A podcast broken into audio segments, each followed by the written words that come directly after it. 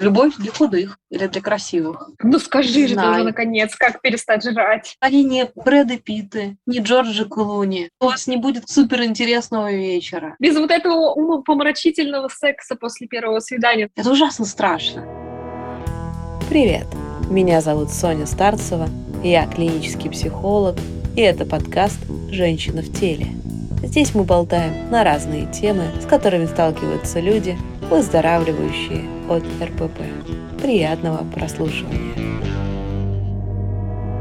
Ну что же, всем привет! Меня зовут Соня Старцева, я клинический психолог, работаю с расстройством пищевого поведения. Сегодня будет первый подкаст. Нашим гостем будет Любовь Лукьянова, моя коллега, подруга. Расскажи немножко о себе, чем ты занимаешься. Всем привет. Я тоже клинический психолог. Я работаю с тревожными депрессивными расстройствами и с различными неприятными переживаниями, связанными с образом тела, том числе неудовлетворенность образа тела. У меня тоже есть подкаст. Там мы с моей другой коллегой говорим на разные интересные психологические темы. Мы сегодня будем говорить про образ тела, мы будем говорить про ожирение, что такое ожирение, что считается лишним весом, не лишним весом, потому что эта тема, она довольно актуальна. Нашем обществе очень много есть различных идей о том, что можно считать лишним весом. И кто-то считает, что человек жирный, если он весит 53 килограмма, надо весить 50. Куда ты нажрала эти три? кто-то считает по-другому. И на самом деле сейчас, когда я говорю эту подводку, я немножко осекаюсь, потому что я получала огромное количество комментариев от своих подписчиков, что когда я привожу даже такой пример, он очень утрированный. То есть считать жирным человека в весе 53 килограмма – это утрировано. Тем не менее, многие люди присылают комментарии о том, что «Софья, пожалуйста, не называйте цифры. Нас цифры триггерят» человека с весом выше 80 килограммов, это может затриггерить, типа, как, 53 килограмма, это много. Человек может даже не услышать о том, что это утрирование. Цифры, как будто бы это место, на котором нельзя шутить, нельзя утрировать, оно всегда всех будет постоянно триггерить.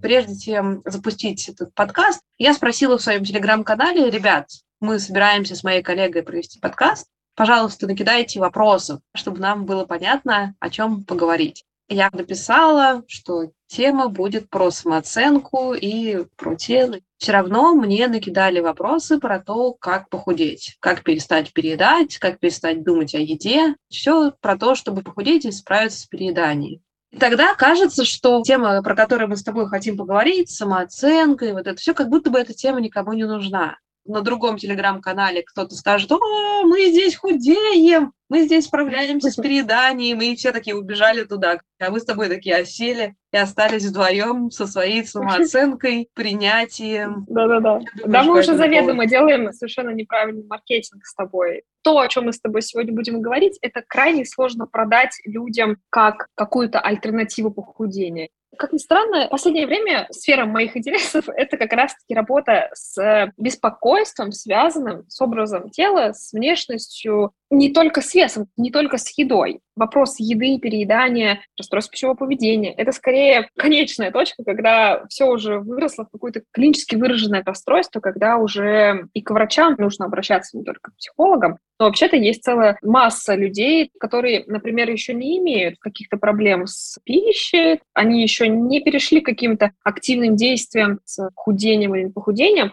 но при этом они испытывают недовольство своим телом, неудовлетворенность, беспокойство и так далее. Поэтому об этом важно говорить. Ну, надо сказать, что у тебя и аудитория такая, у тебя же все-таки блог там про расстройства, связанные с едой, поэтому они тебе первое дело, что пишут. Ну скажи же ты уже наконец, как перестать жрать. Правда в том, что действительно это какая-то хроническая история. Она очень похожа на ту вещь, которая происходит в терапии со многими клиентами. Человек приходит, и на входе в терапию он говорит, я хочу научиться принимать свое тело. Но для того, чтобы принимать свое тело, мне нужно похудеть. Поэтому давайте мы похудеем, и тогда я научусь принимать свое тело. Классный заход. Для многих людей, возможно, для тех, кто нас сейчас будет слушать, для них этот заход тоже будет казаться очень логичным. Но невозможно принимать свое тело, если оно сейчас посыпятся оценки у каждого свои, если оно жирное, страшное, невыносимое и так далее. И я очень часто слышу от клиентов, что когда они видят людей, которые пропагандируют бодипозитив, или так называемый бодипозитив, людей, которые весят больше 100 килограммов и демонстрируют радостный образ жизни и так далее, то они говорят, что это вранье, они сами себе врут. И если бы этим людям дали бы выбор сейчас убрать с них этот вес, то ни один бы не остался в этом весе, что никто бы не выбрал быть толстым. И поэтому все хотят похудеть. Просто кто-то сдается и начинает mm-hmm. притворяться или пытается приспособиться. И поэтому ну, люди хронически возвращаются к идее, а как бы все-таки похудеть? Даже если мы в терапии работаем с принятием, с какими-то вторыми, третьими значениями, а что для тебя это похудение, для чего оно тебе и так далее. Люди работают, впахивают и так далее, но потом иногда они приходят как будто с чистого листа. Так, что, худеть когда будет? В такой ситуации у человека, у которого есть фиксация на форме, весе, внешности, еще чем-то, у них есть вот эта идея про то, что я начну себя принимать, когда я похудею. Сначала я похудею, а потом что-то произойдет. Как мне кажется, у большинства людей в такой ситуации есть идея, что вес или форма, или еще какие-то особенности тела — это главное препятствие к чему-то, чего они хотят, к какой-то наполненной жизни. То есть я сначала похудею, а потом заживу. И у твоих клиентов, и у моих клиентов в их истории жизни были на самом деле моменты, когда они были в каком-то желаемом весе. И когда там я спрашиваю, а были ли вы там счастливы, а было ли у вас то, чего вы хотите, как правило, там все было не так радужно. Там недовольство своим телом, фиксация на форме, весе, она все равно оставалась и тогда. Скажу лично свой опыт, как человек, который тоже имеет неудовлетворенность образом тела. В истории жизни были моменты, когда я делала что-то, чтобы худеть. Неважно, в каком весе бы я ни была, неважно, какая форма бы у меня ни была тела, если я была недовольна своим телом, то мне казалось, что это единственное и главное препятствие на пути к тому, чего я хочу. Парадокс есть чрезмерная фиксация на том, что надо срочно это что-то уменьшить, изменить, э, сделать подкачанным, каким-то там особенным, потому что только это стоит на пути какой-то наполненной жизни. А с другой стороны, когда все-таки временно получается что-то сделать, изменить свое тело, а мы знаем, что эти перемены, изменения, они, как правило, только временные. Снизить вес или сделать какую-то форму. Счастье — это не то, чтобы приходит. Жизнь кардинальным образом не меняется партнер чудесный не находится, работа классная не появляется, осмысленной жизни не происходит. Ты знаешь, вот я сейчас тебя слушаю и думаю о том, что наше общество, оно очень сильно подфобное, но вот ты находишься в каком-то теле, которое тебя не устраивает, и ты постоянно слышишь фактически отвержение.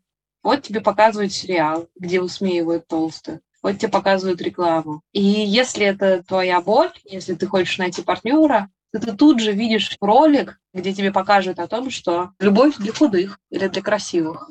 Если ты хочешь найти работу, mm-hmm. то тебе тут же покажут, как красивая девушка, но глупенькая, обходит более умную, но, например, чуть больших размеров. То есть худые и красивые, они как будто везде являются главными героями, более успешными.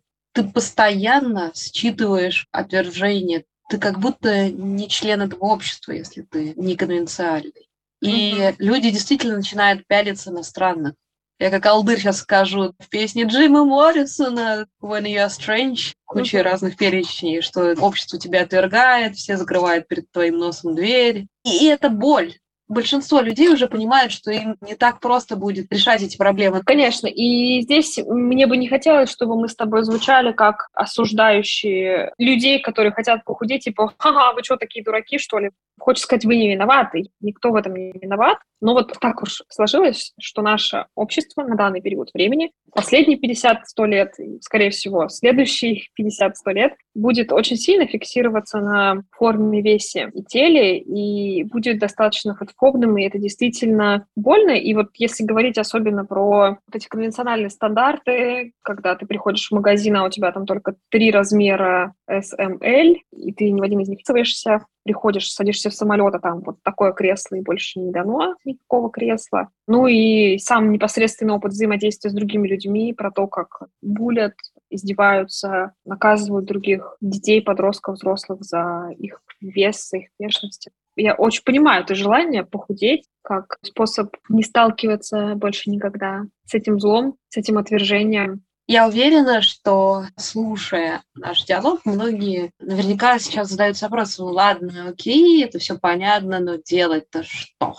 Вы нас поняли, дальше-то что? И в этом месте мы снова оказываемся на каком-то таком неприглядном этапе, что люди, которые натерпелись боли, они, как правило, ждут очень быстрых решений. Они этих решений ждут от так называемых экспертов. И когда они видят, что эксперт начинает немножко мяться, потому что ты не можешь дать быстрое решение человеку, кто даже не успел с ним поговорить, ты не можешь дать всем какую-то одинаковую рекомендацию. Вот он пластырь, вам всем пользуйтесь. И человек видит растерянность, и он это считывает как то, что у тебя тоже нет решения. Но оно есть, как правило, у людей, которые занимаются эзотериками, парапсихологиями. В тех областях очень часто звучат большие, сильные обещания. Вы получите что-то очень быстро и так далее, и так далее. И когда человек в горе, он очень легко становится жертвой для мошенников. Здесь сразу несколько факторов совпадает. С одной стороны, я слишком натерпелся боли, с другой стороны, у меня нет сил уже для решения, потому что у меня все силы уходят на то, чтобы отрегулироваться. И с третьей стороны, мне хочется услышать каких-то гарантий, потому что медицинские психологи, как они звучат? Ну, у нас там есть какой-то протокол, стопроцентная гарантия. Да что вы, нет, это будет долго, дорого. Ну, не факт, что вам поможет, это не всем помогает там еще надо впахивать, когда-нибудь будет результат. Ну, у 70% он есть. Так мы примерно зачем. И когда человек приходит уставший, и ему говорят долго-дорого впахивать, это не всех привлекает. Впахивать, чтобы что? Тоже, в общем, там не совсем понятно. Казалось бы, то, о чем мы говорим, это, по сути, в некотором смысле подводка к нашей теме, о которой мы хотели поговорить изначально. И опять же, это чем-то очень сильно похоже на терапию большинство людей, как ты верно сказала, они не готовы к тому, чтобы говорить о собственной самооценке, о том, как ее выстраивать, говорить о том, как формируется комплекс или еще о чем-то.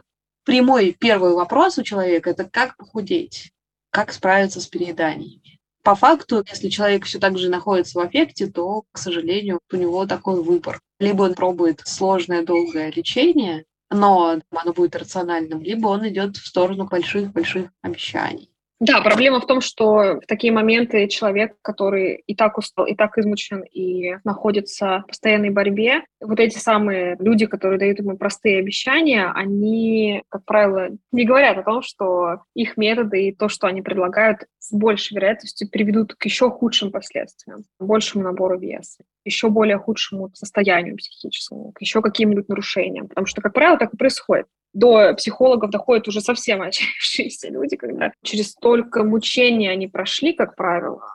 У меня вот, например, сейчас моя старая подруга, я вижу, что она записалась на сушку, мне очень тяжело наблюдать за этим. И хочется как бы вырвать ее и сказать, очнись, я знаю, что там будет.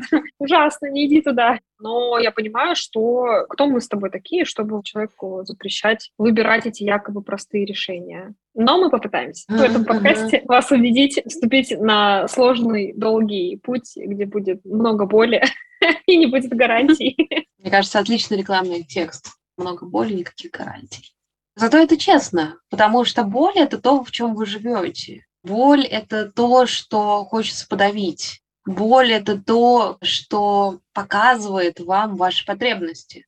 Если вы хотите встречаться с мужчиной или женщиной, но не встречаетесь, это вызывает боль. Если вы хотите покупать красивую одежду, но не покупаете себе, это вызывает боль. Если вы хотите пойти на фотосессию, или покататься на лошадях, или встретиться со старыми друзьями, или вам просто больно или одиноко, если вы ничего вообще не делаете из того, что вам хочется делать, вместо этого вы заперли себя дома и ждете, когда вы похудеете, это больно. И это та боль, в которой вы уже живете. Поэтому, если мы говорим о каких-то решениях, это значит во многом столкнуться с этой болью. Невозможно найти решение, не сталкиваясь с болью, потому что боль – это мотивация. И многие приходят в терапию для того, чтобы избавиться от боли но избавиться от боли можно по-разному. Терапия, она, в общем, у нее есть много разных способов снижать боль в целом. Меня послушали, мне стало легче, да и хрен бы с ним. Потому что идти в сторону решения проблем, идти и знакомиться с мужчинами, это ужасно страшно. Бог с ним, что тебя отвергнут.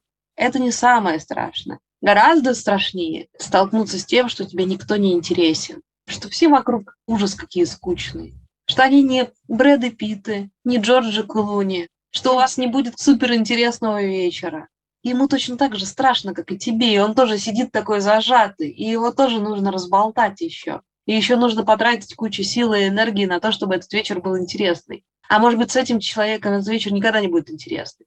И вот ты проживаешь одно свидание, второе свидание, третье свидание, и они все такие скучные, одинаковые. А тут еще тебе кто-то нахамил, разозлился, что ты не переспала uh-huh. с ним, а он тебе ужин оплатил. И он еще тебе сказал, что юбка тебе не идет. А ты так старалась, uh-huh. ее убирала. Гораздо проще все-таки остаться дома. Нажраться там, и выбрать новый способ для похудения. Полистать инстамарафоны каких-нибудь блогеров, посмотреть их вдохновляющие истории и пообещать себе, что завтра я начну новую диету, в надежде на то, что когда-нибудь это закончится и начнется классная счастливая жизнь. Ты знаешь, ты вот очень классно описываешь то, насколько тяжело на самом деле выстраивать наполненную, счастливую, осмысленную, классную жизнь. Известный факт, что девушки Джима Керри, черт побери, комик, красавчик, все девушки рассказывают о том, что в жизни он скучнейший чувак. Киана Ривз, есть очень классный мем, где он такой, у меня очень скучная жизнь, я редко куда-то ухожу условно говоря, оказывается, те самые актеры тоже очень скучные. И сталкиваться с тем, что жизнь на самом деле ужасно скучная штука, бывает без этого праздника, без Деда Мороза. Без Кока-Колы, без вот этого умопомрачительного секса после первого свидания. Знаешь, вот эти вот фильмы, я смотрю думаю, да вы гоните, не бывает так на самом деле. Романтическая комедия там или мелодрама, мужчина и женщина, значит, знакомятся, все так классно, романтично, вот они там случайно повстречались, влюбились, и вот у них первое свидание, первая их встреча, начинается какой-то там страстный секс, и они сдирают с себя одежду, набрасываются друг на друга. И следующие кадры, они такие лежат расслабленные, целуются, ну, боже мой, как классно. Come on, но в жизни так не бывает. А показывают так, пока ты ждешь этого. А на самом деле ты думаешь, боже мой, я вообще-то и не ожидала. Да. Ну, если он вообще, только ну, не какой-то стриптизер адский, это, кстати, хорошее замечание, потому что, как правило, именно люди, которые не собираются строить отношения, например, женатые или альфонсы, это люди, которые не волнуются перед отношениями, им срать на тебя. И поэтому они действительно могут полностью расслабиться. Потому что если человек точно так же хочет строить отношения, то какой бы он ни был бы легкий в общении, он будет волноваться. И тогда ты абсолютно права, что и первый секс, он тоже будет такой Волнительный. Конечно, да. его надо вообще это перетерпеть, переждать, и уже потом, на раз десятый, можно будет получать удовольствие, когда вы немножко Конечно. привыкли друг к другу. Вот, это же столько всяких действий. Это правда сложно. Гораздо проще вернуться к вот этой простой идее про то, что там все на завтрак, 15 подходов упражнений, вот тебе рецепт, все mm-hmm. очень просто понятно. Да, и эта реальность, она очень драйвовая, она очень яркая, mm-hmm. вот эти ракурсы, музычка веселая, и очень mm-hmm. много обещаний, и очень много надежд, и очень много гормональной подпитки. Мне кажется, у нас такой заворот креативной безнадежности немножко. Ну, что-то вроде того, да. Мне хочется сделать эти беседы атмосферными, чтобы процесс был важен, а не результат. Если вы ловите себя на том, что вам хочется получить какой-то результат от этих бесед, то будет здорово, если вы напишите в комментариях, что хотелось получить, и если вы этого не получили, то чего вы ждали. Но на этой ноте можно подходить к завершению этой передачи. Подписывайтесь на Сонин канал, обязательно ставьте лайки, комментарии. Подписывайтесь на мой телеграм-канал, на Сонин телеграм-канал, ссылки в описании. Тогда до связи. Пока.